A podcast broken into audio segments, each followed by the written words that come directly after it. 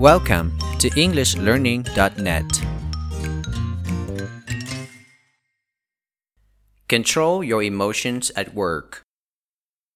Work can be a source of stress and anxiety. You may at times feel like crying or yelling. Learn how to control your emotions by gaining some perspective on the situation. Challenge your negative thinking by focusing on the positive. Listen to your body when you feel upset, angry, and out of control.